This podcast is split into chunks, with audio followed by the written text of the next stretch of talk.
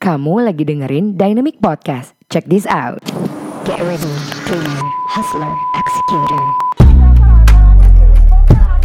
Thank you for listening to Dynamic Podcast. I'm your host Dayang Melati, founder dan juga CEO dari Dynamic Indonesia, sebuah marketing dan branding agency yang membantu para pengusaha, organisasi, hingga personality untuk berkomunikasi lebih baik agar bisa mencuri hati sehingga dapat melakukan transaksi dengan penuh percaya diri.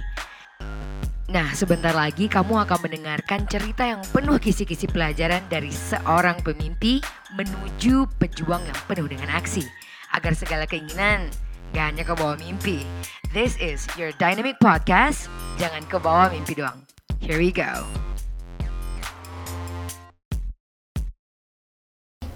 Hi, welcome back, people. This is Dynamic Podcast with your host Dayang Melati, and today we got local guests in the house. Kayaknya um, apa ya tempat kopi yang selalu datengin oleh Dynamic Indonesia, tempat tongkrongannya dari Dynamic Indonesia, and we got a chance to speak with the owner. Hi, welcome to the apa sih? Gua kita lagi live nya di, di Welcome di- to the apa? welcome to the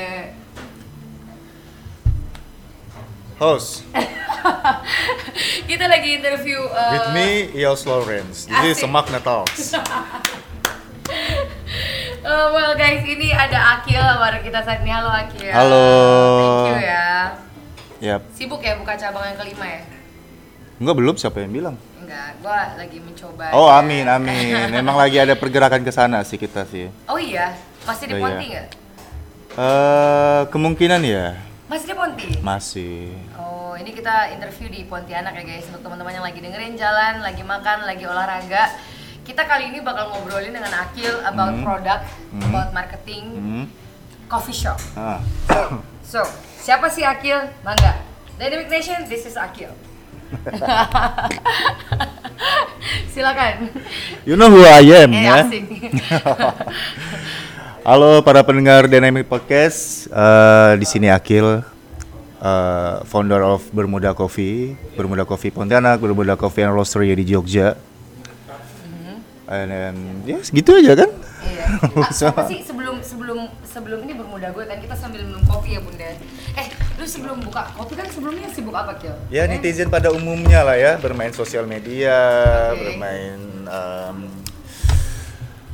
menjalankan hobi, Oke. Em, Jangan grogi ya? gitu dong bun. Enggak, biasa aja. biasa aja. eh tapi sebelumnya sebelum bermuda lu udah eh, buka-buka bisnis juga kan sebelumnya?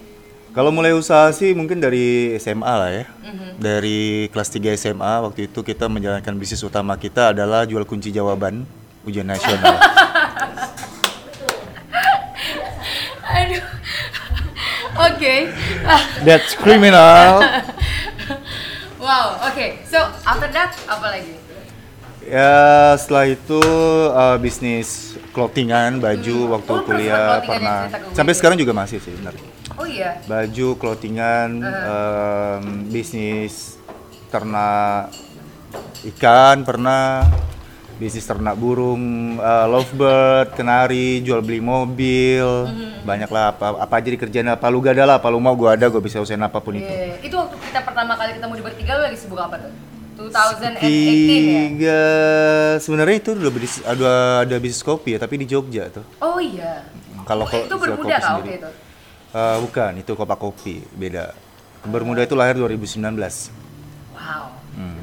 Sebelumnya kalau masuk dalam dunia perkopian sendiri sih 2014 apa 2015 awal gitulah. Hmm, boy. Jadi barista dulu, Iya, biasa iya. lah. masih sama-sama kayak emang mereka-mereka teman-teman semua yang kita Iya. kerja jadi ngebar, untuk komunikasi segala macam sampai akhirnya punya modal sendiri ya bikinlah kita bermuda seperti itu. Wow, luar biasa. Iya. So, by the way, why coffee? Dari sebanyaknya ini nih, kalau kalau kita tahu ya. Ya ya ya ya. Apaan sih lu belum belum way questionnya? eh, Kayaknya tuh dapat SMS Feng Shui itu loh. Ngerti ya sih tumbuhan, elemen yang ada cocok di elemen tumbuhan gitu. Anyway, eh em, apa namanya ini pendengar Dynamic Nation kan kebanyakan eh, mereka eh, lagi baru memulai bisnisnya biasanya, terus mereka Ah. uh, business owner, middle business owner atau baru mau mulai bisnis. Kan lu tipe orang yang ah yaudah deh palu gada apa yang apa yang bisa lu kerjain lu kerjain gitu sebelum come into this business gitu kan. Mhm. Kalau seandainya nih menurut lu kalau mereka ada di posisi lu dulu gitu loh, apa sih yang lebih baik mereka lakukan sebelum mereka jump into the business gitu? Fokus ke satu bisnis ini gitu. Fokus satu bisnis ya? Sebelum mereka fokus ke bisnis kan lu dulu juga ramean kan? Oh iya iya iya ya sampai sekarang juga masih ramen tapi masih ada main bisnis gitu loh yang Iya, kita harus iya. fokuskan itu bisnis apa yang menunjang istilahnya kalau misalnya hidup nih tulang punggung kita tuh apa gitu Iya, loh. iya. Istilahnya bermuda ini menjadi anak spiritual aku dalam bisnis ya. Anak spiritual. anak spiritual ya bahasanya. Maksudnya apa tuh?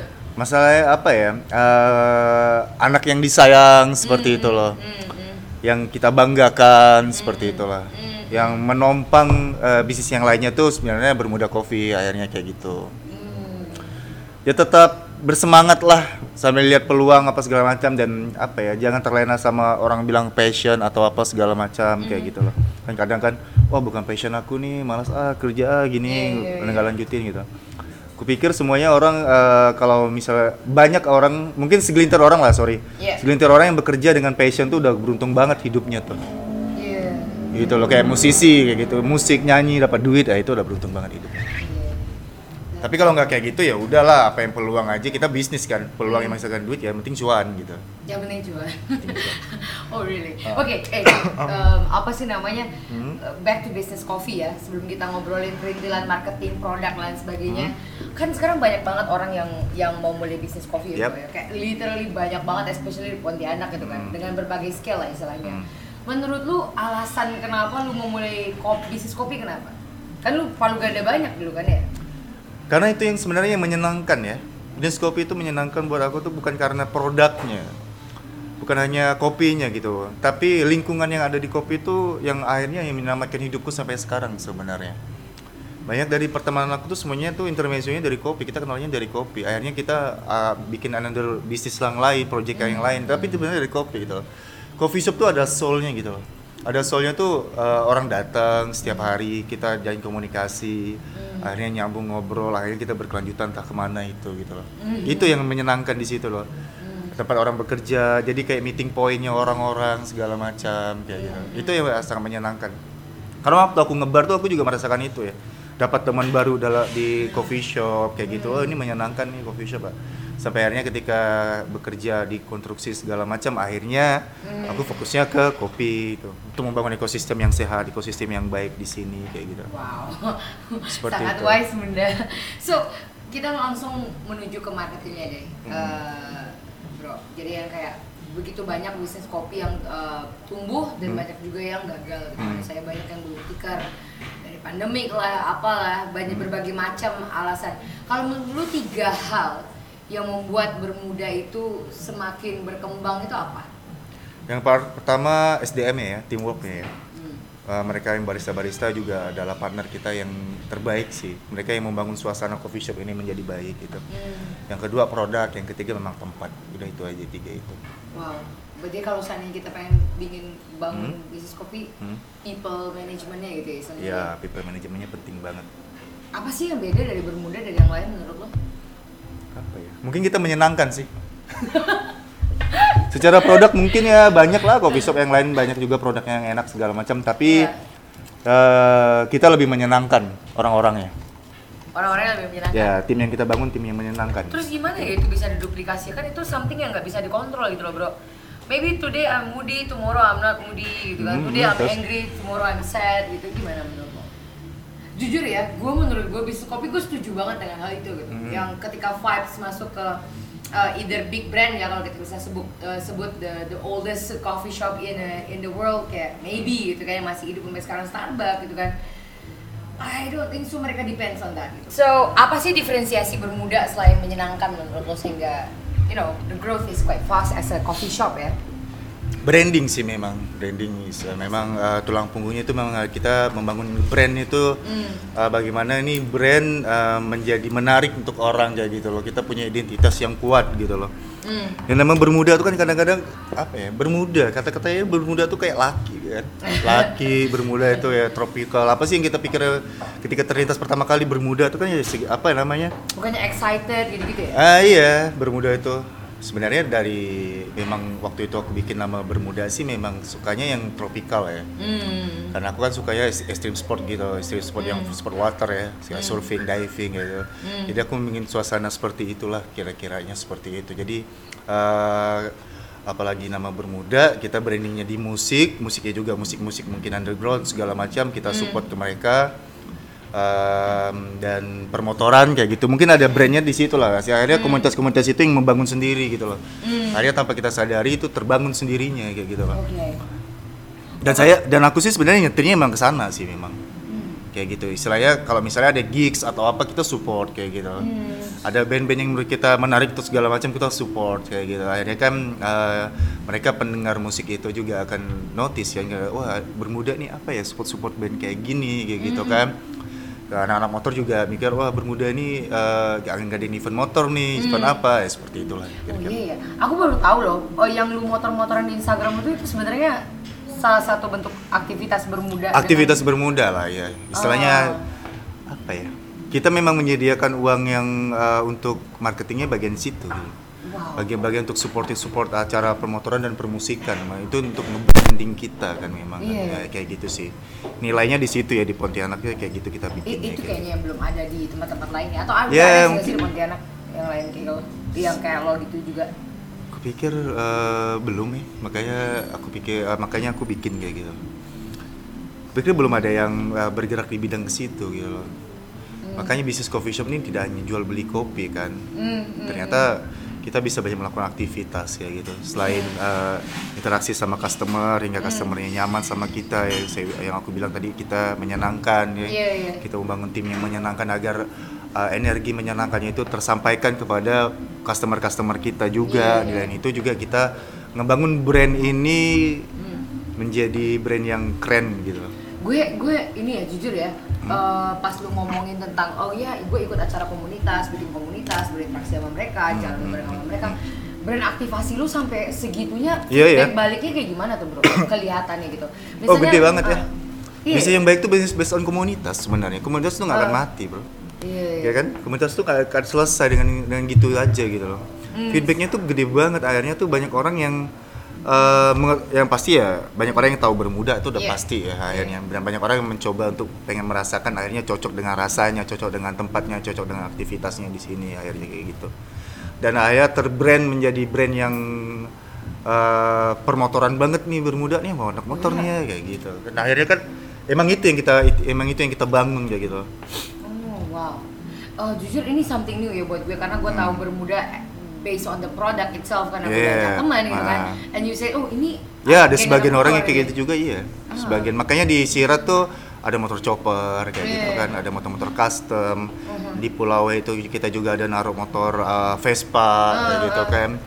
Di Irian uh, kita uh, belum ada sih taruh motor nih karena nggak ada tempatnya soalnya. Motornya ada tempatnya nggak ada. Iya iya iya. Bisa dari stiker, dari apa yang kita bikin juga. Itu kan Iya. kadang-kadang kan uh, apa ya, teraura-aura motor lah kayak gitulah istilahnya. Mhm, mhm, mhm. Saya Ini- simpelnya gini loh. Iya. Bermuda tuh aku bikin simpelnya tuh pengen kayak Deus, tapi ini versi kopi gitu. Deus kan versi baju ya. Iya, iya. Yang surfing, yang motor gitu. Tapi ini kopi, Bro, gitu. Ah, Iya, kayak iya, gitu sih. iya. Oh, so community based. Iya. Kalau menurut lu nih, hal kayak gini tuh cocok nggak sih diaplikasiin ke bisnis lain? Contoh nih, mungkin eh, yang dengerin di luar sana nih lagi eh, buka rumah makan, restoran, you know, Oh, ada bakery. banyak kayak misalnya Lawless ya di Jakarta Iya, kayak iya, gitu. Kan iya. dia kan bisa komunitas juga Hmm. kan. Oh, itu gila banget Nah, ya itu iniannya. itu gila banget itu Lawless uh, brandingnya. Terus kalau kita bisa bilang uh, uh, kalau baju udah banyak lah ya. Iya. Kayak misalnya Deus kita ambil contoh Deus lah ya surfing, Hmm. motor dari baju dia nggak cuma jual baju, akhirnya jual aksesoris semua tentang Iya. soal fashion. Kalau produk bisa masuk nggak ya menurut lo? Tergantung Eh, produknya eh, apa juga apa aja produknya gitu. As, as long as itu punya brand identity yang kuat Iya. gitu ya maksud lo ya. Kita harus dikenal dengan identitas kita ya. Bisnisnya sama kayak manusia lah, kayak manusia kita di- dikenal dengan perlakuannya seperti apa, Iya, sikapnya iya. kayak apa, kayak gitu lah.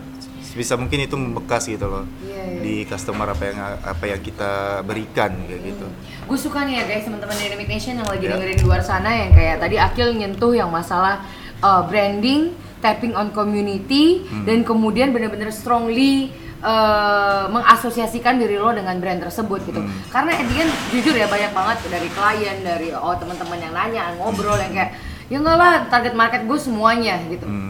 Nah sekarang kan kalau kita lihat semua yang datang ke Bermuda kan macam-macam nih Kil Hmm. Yang kayak ya orang kayak gue yang nggak motoran juga datang gitu kan istilahnya Dan ternyata lu mulainya dari anak motoran Yeah. Apa sih yang membuat lu bisa ada bukti atau convincing words nggak ke teman-teman pebisnis luar sana gitu yang Ah. mungkin pengen mensegmentasikan bisnisnya ke beberapa target market tapi takut ih ntar kalau gue cuman nargetin orang Sebenarnya aja." lebih enak kayak gitu ya. Karena semakin besar pasar yang kita targetin, semakin nggak jelas apa yang akan kita kasih gitu loh.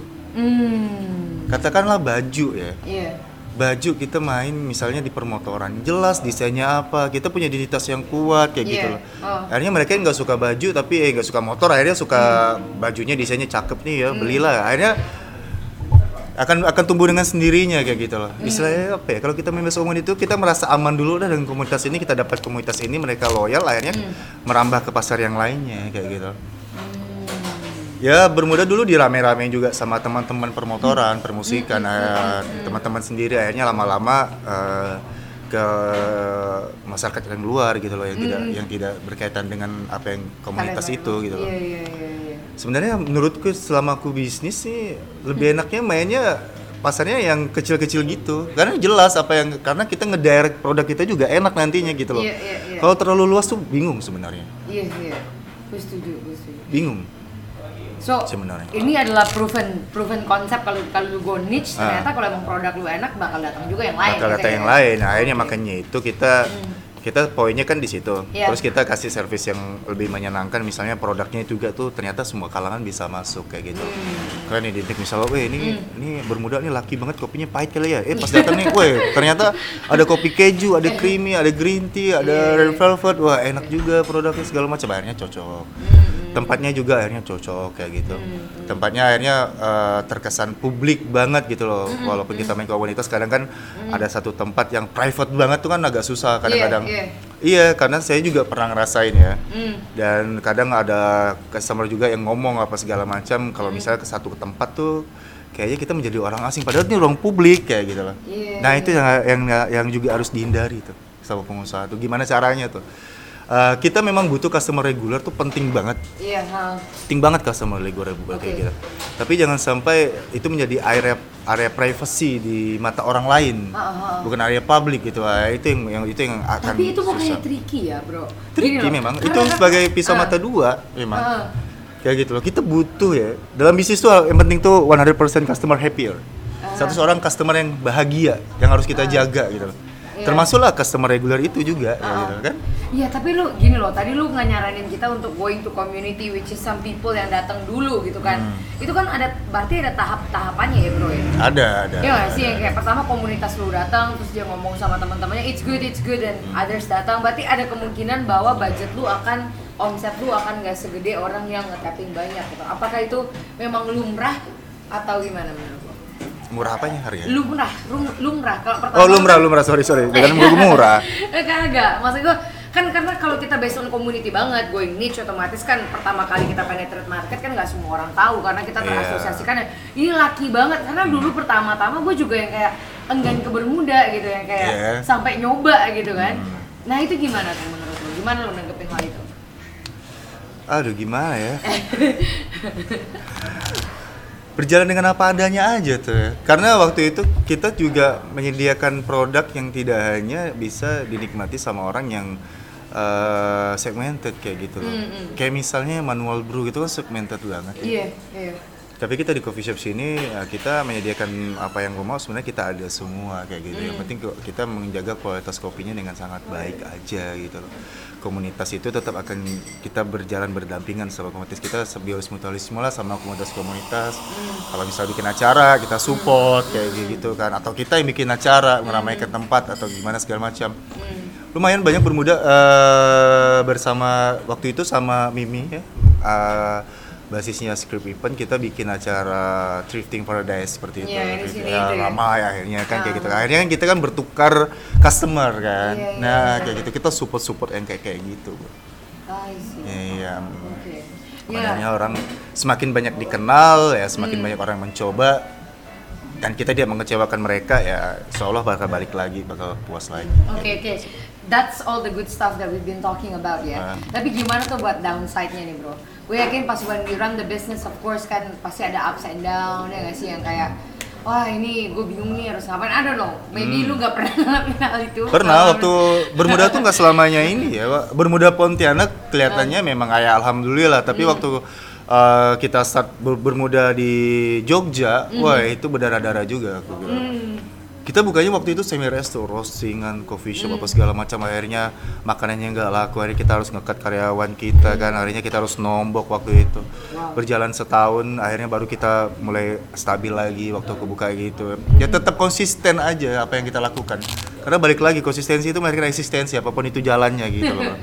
itu udah balik lagi. Konsisten aja evaluasi, belajar, jangan nyerah, balik lagi terus terus terus. Hmm. Tapi kalau menurut lu bagi orang-orang yang buka coffee shop di luar sana nih bro yang mungkin probably ah gue buka coffee shop ah atau maybe they start to they mau bikin coffee shop yang eh, yang baru atau ke usaha-usaha yang lain Ya. mungkin you know nggak semuanya itu tuh bakal langsung good gitu istilahnya. Nggak, apa nggak, sih nggak, nggak. apa sih yang harus mereka evaluasi bro?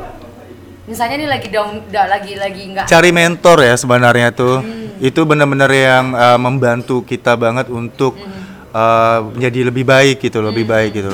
Lo nggak cari mentor sih bisa aja sendiri tapi ya prosesnya lama kayak gitu. Dan uh, pengetahuan misalnya mau bikin kopi nih minimal lo harus punya pengetahuan kopi yang lumayan. Iya iya. ya.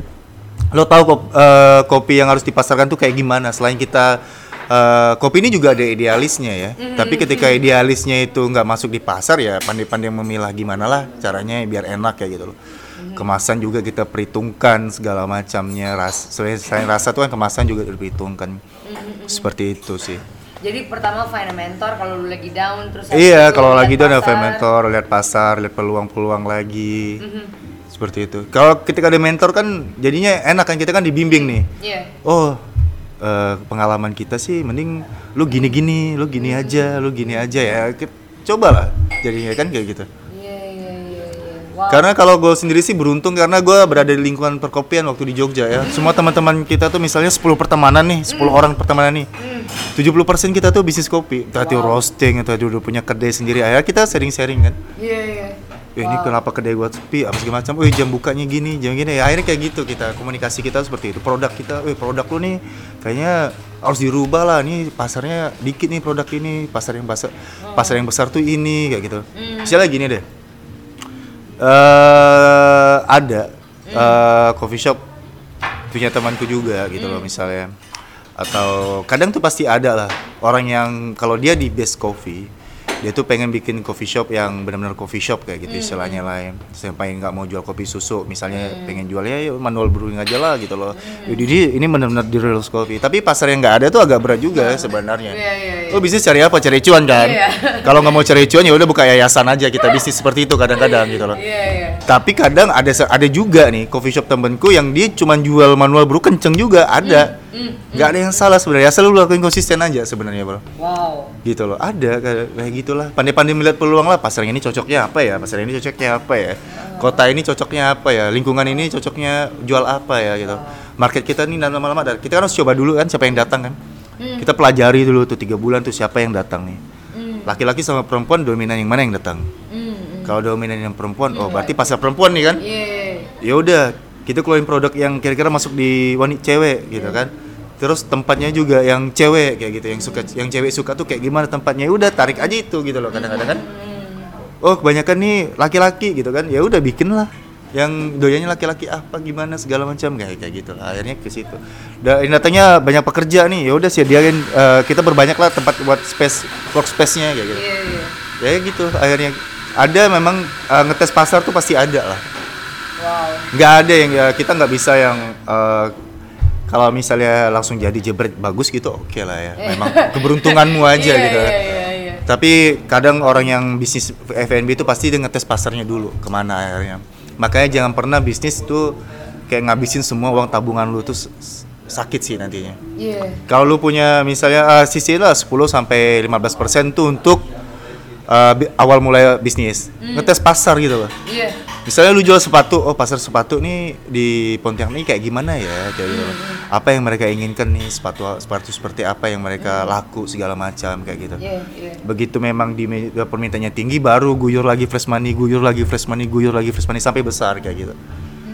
Tapi jangan ngabisin gitu tiba-tiba pasarnya nggak ada kan kas itu kan apa bingung kan akhirnya kan oh ini produk mau gua gembong mana nih pasarnya nggak ada segala macam gitu. Bro, nomor gila keren Apa? banget. I mean, all the concept itu kayak did you learn it atau emang you, you apa namanya smart ground gitu atau kayak gimana itu? Ya belajar sih sebenarnya ya. dari pengalaman dan dari baca buku, dari baca ya, dari dengar YouTube juga, dengar dengerin orang yang udah berkecimpung dalam bisnis ini yang F&B yang udah lama Iya, kayak gitu iya. kan. Bagaimana sih kita mulai bisnis yang baik dan benar kayak gitu selain dari hobi gitu kan. Iya. Di kalau khusus buat kopi ya, mungkin orang kenalnya kan eh, akhirnya kan ya ko- bisnis kopi segala Iya, macam. iya.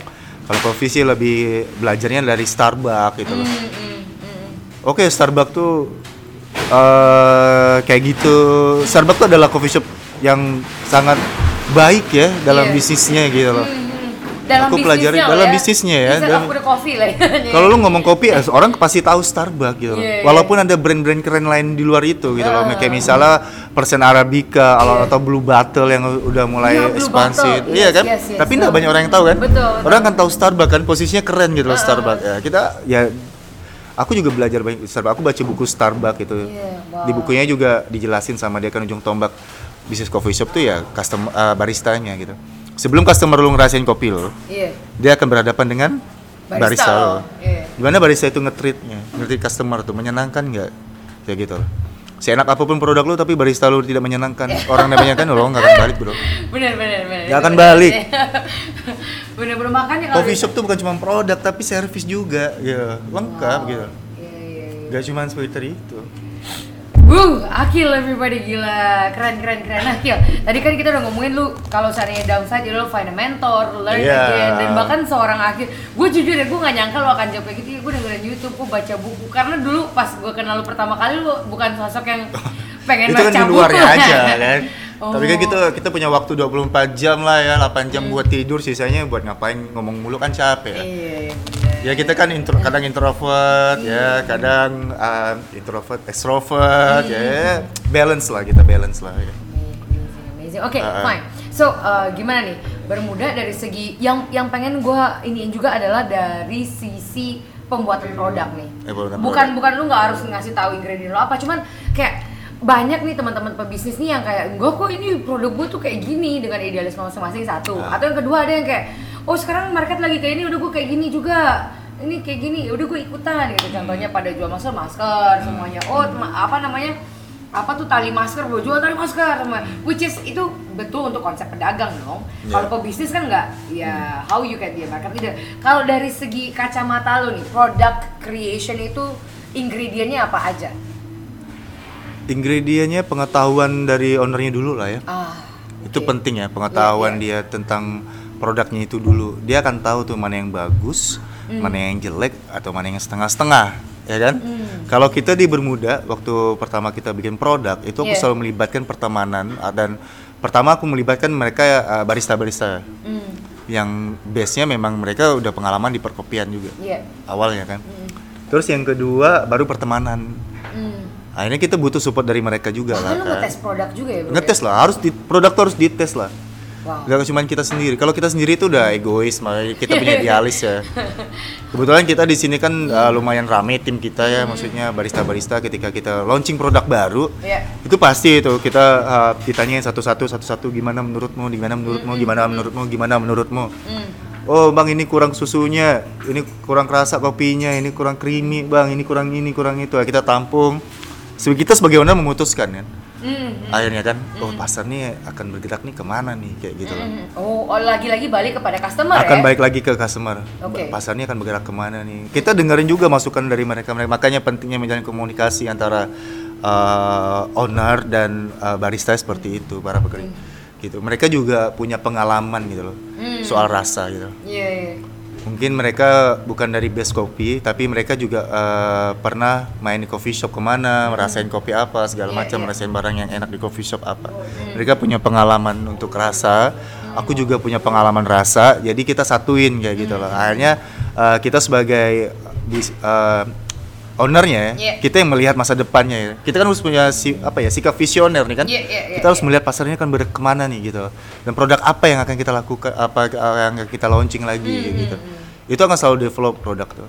Bermuda ada yang turun ada yang naik produknya gitu. Hmm, jadi pentingnya sistem seperti itu. Oh ini turun nih kita buang kita coba perkenalan produk baru.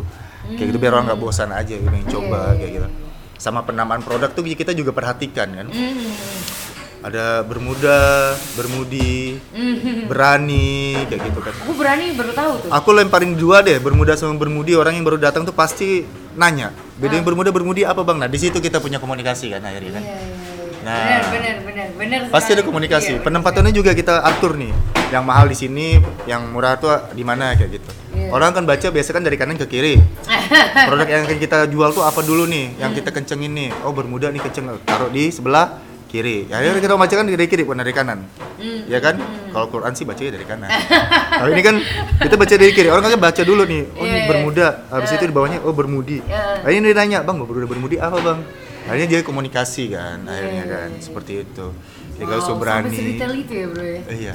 Kalau misalnya mau belajar itu memang kita kalau ini ada psikologisnya juga kita pelajari, Pasti, pelajari psikologisnya juga. Akhirnya kan dari komunikasi itu bisa jadi jokes, bisa Hmm. jadi uh, komunikasi selanjutnya akhirnya. Hmm. Akhirnya dia komunikasi. Yang penting tuh komunikasi di meja bar tuh penting buat kita ya. Hmm. Makanya ketika mereka mesan bermuda bermudi ini apa? Bermuda tuh lebih creamy, Hmm. bermudi itu balance, rasa strong kopinya sama susunya. Hmm. Oh kalau berani apa? Berani itu lebih strong kopinya yang suka doyan kopi.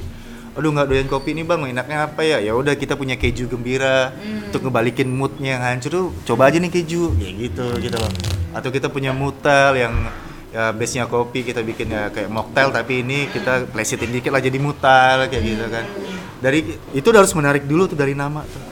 Karena sebelum orang rasa mereka akan baca kan. Hmm, hmm. Nah, seperti itu. Mereka akan baca kan.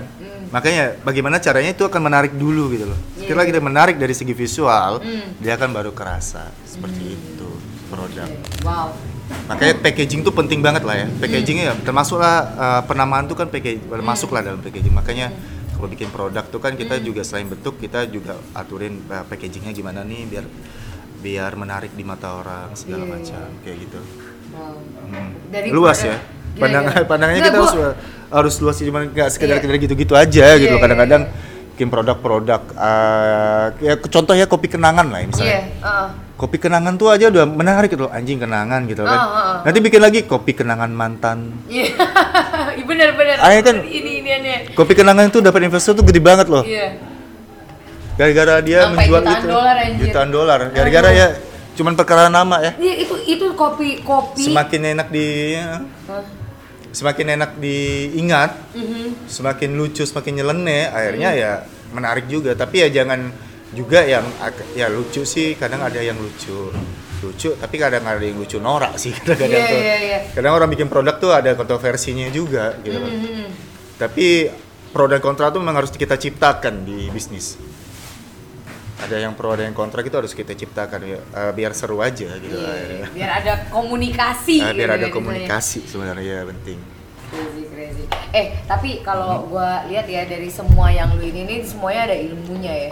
Kayak dari segi dari lu jualan, marketing, selling, eh, intera- interaksi yang ada di bar dan segala macam gitu kan. Kalau seandainya nih menurut lu nih teman-teman di luar sana nih pengen jualan juga atau specifically you guys who wants to open up a coffee shop gitu. Hmm. Apa aja tiga hal yang harus mereka pelajari lebih dalam menurut lo? pertama background apa yang akan kamu jual ya Hmm. misalnya kopi, baju, sandal, sepatu ya kau harus nggak usah itu dulu gitu loh. Mana barang yang bagus, mana yang barang tidak bagus. Hmm. Iya Berarti kan? product knowledge ya pertama ya. Ya produk knowledge itu penting banget gitu loh. Yang kedua yang mental entrepreneur tuh juga harus ada ya. Gimana tuh maksud lo mental entrepreneur? Mental entrepreneur tuh em, eh, bagaimana kita melihat peluang, bagaimana kita eh, vi- visioner, bagaimana kita Hmm. membijaksanakan pikiran di saat kita berada di titik terendah, Hmm. kayak gitu. Bagaimana kita uh, memanage uang kita, bagaimana memanage SDM kita itu penting. Sebagus apa pun usaha lu, seramai apa pun kalau SD, uh, memanage uang tuh berantakan ya usaha lu bakal berantakan juga lah. Wow. Kayak gitu. Product Saya- knowledge, uh, entrepreneur mindset ya dari dari perintilan SDM, Hmm. HRD, bla bla bla gitu istilahnya finance. Terus apa lagi bu? Yang Ku- ketiga. kuasai sales sih pasti Sales, ya. marketing itu penting banget dia, dia punya penting banget itu sales masuk ke branding juga lah ya ada branding Iya, iya. juga gitu. Percuma punya produk yang bagus tapi kamu nggak pintar jual itu percuma. Akhirnya kan kamu nggak bisa apa ya eh, memberikan informasi terhadap eh, produkmu ke customermu gitu. Nggak Iya. tahu mereka pro, eh, apa sih ini gitu loh. Iya. apa sih nilai yang kamu jual dari ini gitu. Kan nggak tahu kan bagaimana kita nah di situlah tujuan sales dan marketing bekerja gitu loh. Bagaimana dia memberikan informasi terhadap produk itu agar yang beli ini juga yakin oh ini gua banget nih produknya kan gitu kan Iya iya. ada seperti itu sih Wow, ini gua. mungkin itu sih yang harus dikuasai Iya, ini gue nggak pengen berakhir tapi the, the conversation gue di cut sama manajer gue nih, eh manajer. Oh, iya. Pak Pak editor. Eh by the way, my last question would be Nah. for you. Mhm. Um, maybe second last, kayak apa sih tiga strategi marketing menurut lo di coffee shop yang mungkin teman-teman yang dengerin ini bisa lakukan? tiga strategi marketing ya Iya. mm. menarik. Pertama eh, membangun lingkungan kerja yang menyenangkan itu marketing. Ini coffee shop ya, coffee shop Iya, kita ya? ngomong coffee shop ya. Iya, ha. Menyenangkan dalam artian baristanya tuh bukan bekerja dengan eh, beban, Iya. dia datang dengan se- senang. Jadi energinya juga sampai ke customer segala macam kayak gitu ya. Akhirnya eh, sampailah kayak komunikasi barista ke customernya juga menyenangkan ya itu Iya, iya. salah satu marketing yang kedua memang sosial media harus penting banget Iya. konsistensi dalam hal hal sosial media kayak gitu ya karena Setuju itu banget. Mhm. penting sosial media untuk uh, komunikasi lo upload jam berapa informasinya apa aja. Di tempat lo nih ada ada bagian apa aja produk lo jual tuh ada apa aja. Itu akhirnya yang ketiga produk sih udah. Produk yang baik. Produk yang baik akan di market dengan baik juga ya. Oh, dengan sendirinya. ya? iya dengan sendirinya udah. Itu udah bagian dari marketing Oke, menurutku. Thank you Akil so your uh, Yap. message nih ke teman-teman Dynamic Nation di luar sana ada wejangan wejangan ya bun deh, jangan dong. Apa? dong tips uh, last uh, message di podcast kali ini guys. Semoga akan ada podcast podcast berikutnya. konsisten sih sebenarnya orang akan banyak jatuh dalam bisnis tuh mereka tidak konsisten apa yang mereka lakukan itu aja sih kadang kita uh, ada step-step kan mulai bisnis kan memulai terus konsisten bertahan di masa-masa yang sulit terus uh, berada di titik yang kamu inginkan. Kadang belum ada di masa-masa yang sulit di konsisten aja mereka udah berhenti gitu loh. Nah, itu yang susah. Karena di konsisten tuh kita akan belajar turunin by doing selalu evaluasi evaluasi akhirnya grow up grow up grow up. Ketika kamu uh, usaha tidak berkembang pun kan kita penting konsisten aja. Kita belajar apa yang salah nih apa yang salah. Terus akhirnya kita bertahan di masa-masa yang sulit akhirnya kita bisa grow up lagi kayak gitu sih Akil everybody, this is owner of Bermuda. Headquarternya di Jogja ya? berarti ya? headquarternya di Jogja karena di sana kita bikin yang pertama ya Iya. Hmm. Wow, semua akan ada yang kelima, keenam, ketujuh. Amin. Kita memang sebenarnya exitnya tuh Apa nih? Exitnya apa nih? exitnya tuh saham kita dibeli sama Nestle lah kira-kira 80%. Wow, wow, wow. Apa sih yang terakhir Siapa kali ada perusahaan-perusahaan besar kayak misalnya apa ya Cleo apa bapak bapak siapa itu namanya tuh yang punya Richard gitu mau beli saham Bermuda oke lah kita boleh 80% 90% dibeli ya nggak apa-apa lah Wow, guys, exit way. Ini teman-teman Dynamic Nation yang lagi dengerin di luar sana nih mungkin venture capital nih. Iya, Oh, venture- venture capital segala Udah mau ya? Udah, lu udah mau racing juga kayak thinking of racing capital juga nggak? Sebenarnya udah banyak tawaran ya dari daerah-daerah kayak misalnya Sintang, Singkawang kayak gitu-gitu tuh udah mulai masuk uh, Bandung, Bali, Jakarta Wow. gitu tuh juga karena kalau Jakarta sih memang kita memang pikir-pikir lagi karena misal pandemi nggak jelas kayak gini Iya, agak iya, berat iya, kayaknya iya, iya, kayak iya. gitu loh. Uh, mungkin uh, kayak Bandung juga masih sama, Bali juga masih sama, Hmm. Aduh, jadi Bali ya apa lagi? ya udahlah gitu kita Semoga coba pelan-pelan dulu lah sambil belajar juga sambil lihat marketnya juga segala macam. Kalau kita mau jual franchise sih dari kemarin-kemarin juga udah banyak tuh, cuman kita pikir kan itu masuk ke branding ya gitu loh. Ah. Iya, Aku nggak iya. mau nih ber- apa namanya orang beli terus seenaknya aja Betul. melakukan bermuda gitu. Kita bikinnya kan capek nih gitu loh. Otomatis kita juga harus siapkan SOP yang ketat segala macam sehingga Hmm. eh, apa ya rasa yang kayak kayak Starbucks lah ya. Semua kota rasanya sama Iya, kayak gitu. Tidak ada penurunan kualitas. Uh, brandingnya pun sama eh, kayak gitu. Pengennya sih seperti itu. Uh, diaminkan ya guys. So anyone Yeah. wants, gimana nih kalau mereka pengen nyari lu gitu gimana nih Kil? Untuk Selalu lu? ada di Bermuda sih sebenarnya. Oh, Uh, uh, jam-jam 11 sampai jam 5 sore atau jam 4 sore biasanya. Hmm, Instagram udah- Bermuda Bermuda Coffee Pontianak. Coffee Pontianak ya. Hmm. Guys, silakan dihubungi, silakan dikepoin. Ya. And that's all for our episode today. Thank you so much ya bro ya. Terima kasih. Thank you for having ya. me ya. Thank you for for having us as well. Yes. Ya, udah bosen ya ngeliat wajah kita guys. Oke, itu aja bye semuanya. Saya Dea Melati. Saya Akil Setiawan. Sampai jumpa di next episode. This is Dynamic Podcast. Jangan kebawa mimpi dong. Bye-bye semuanya.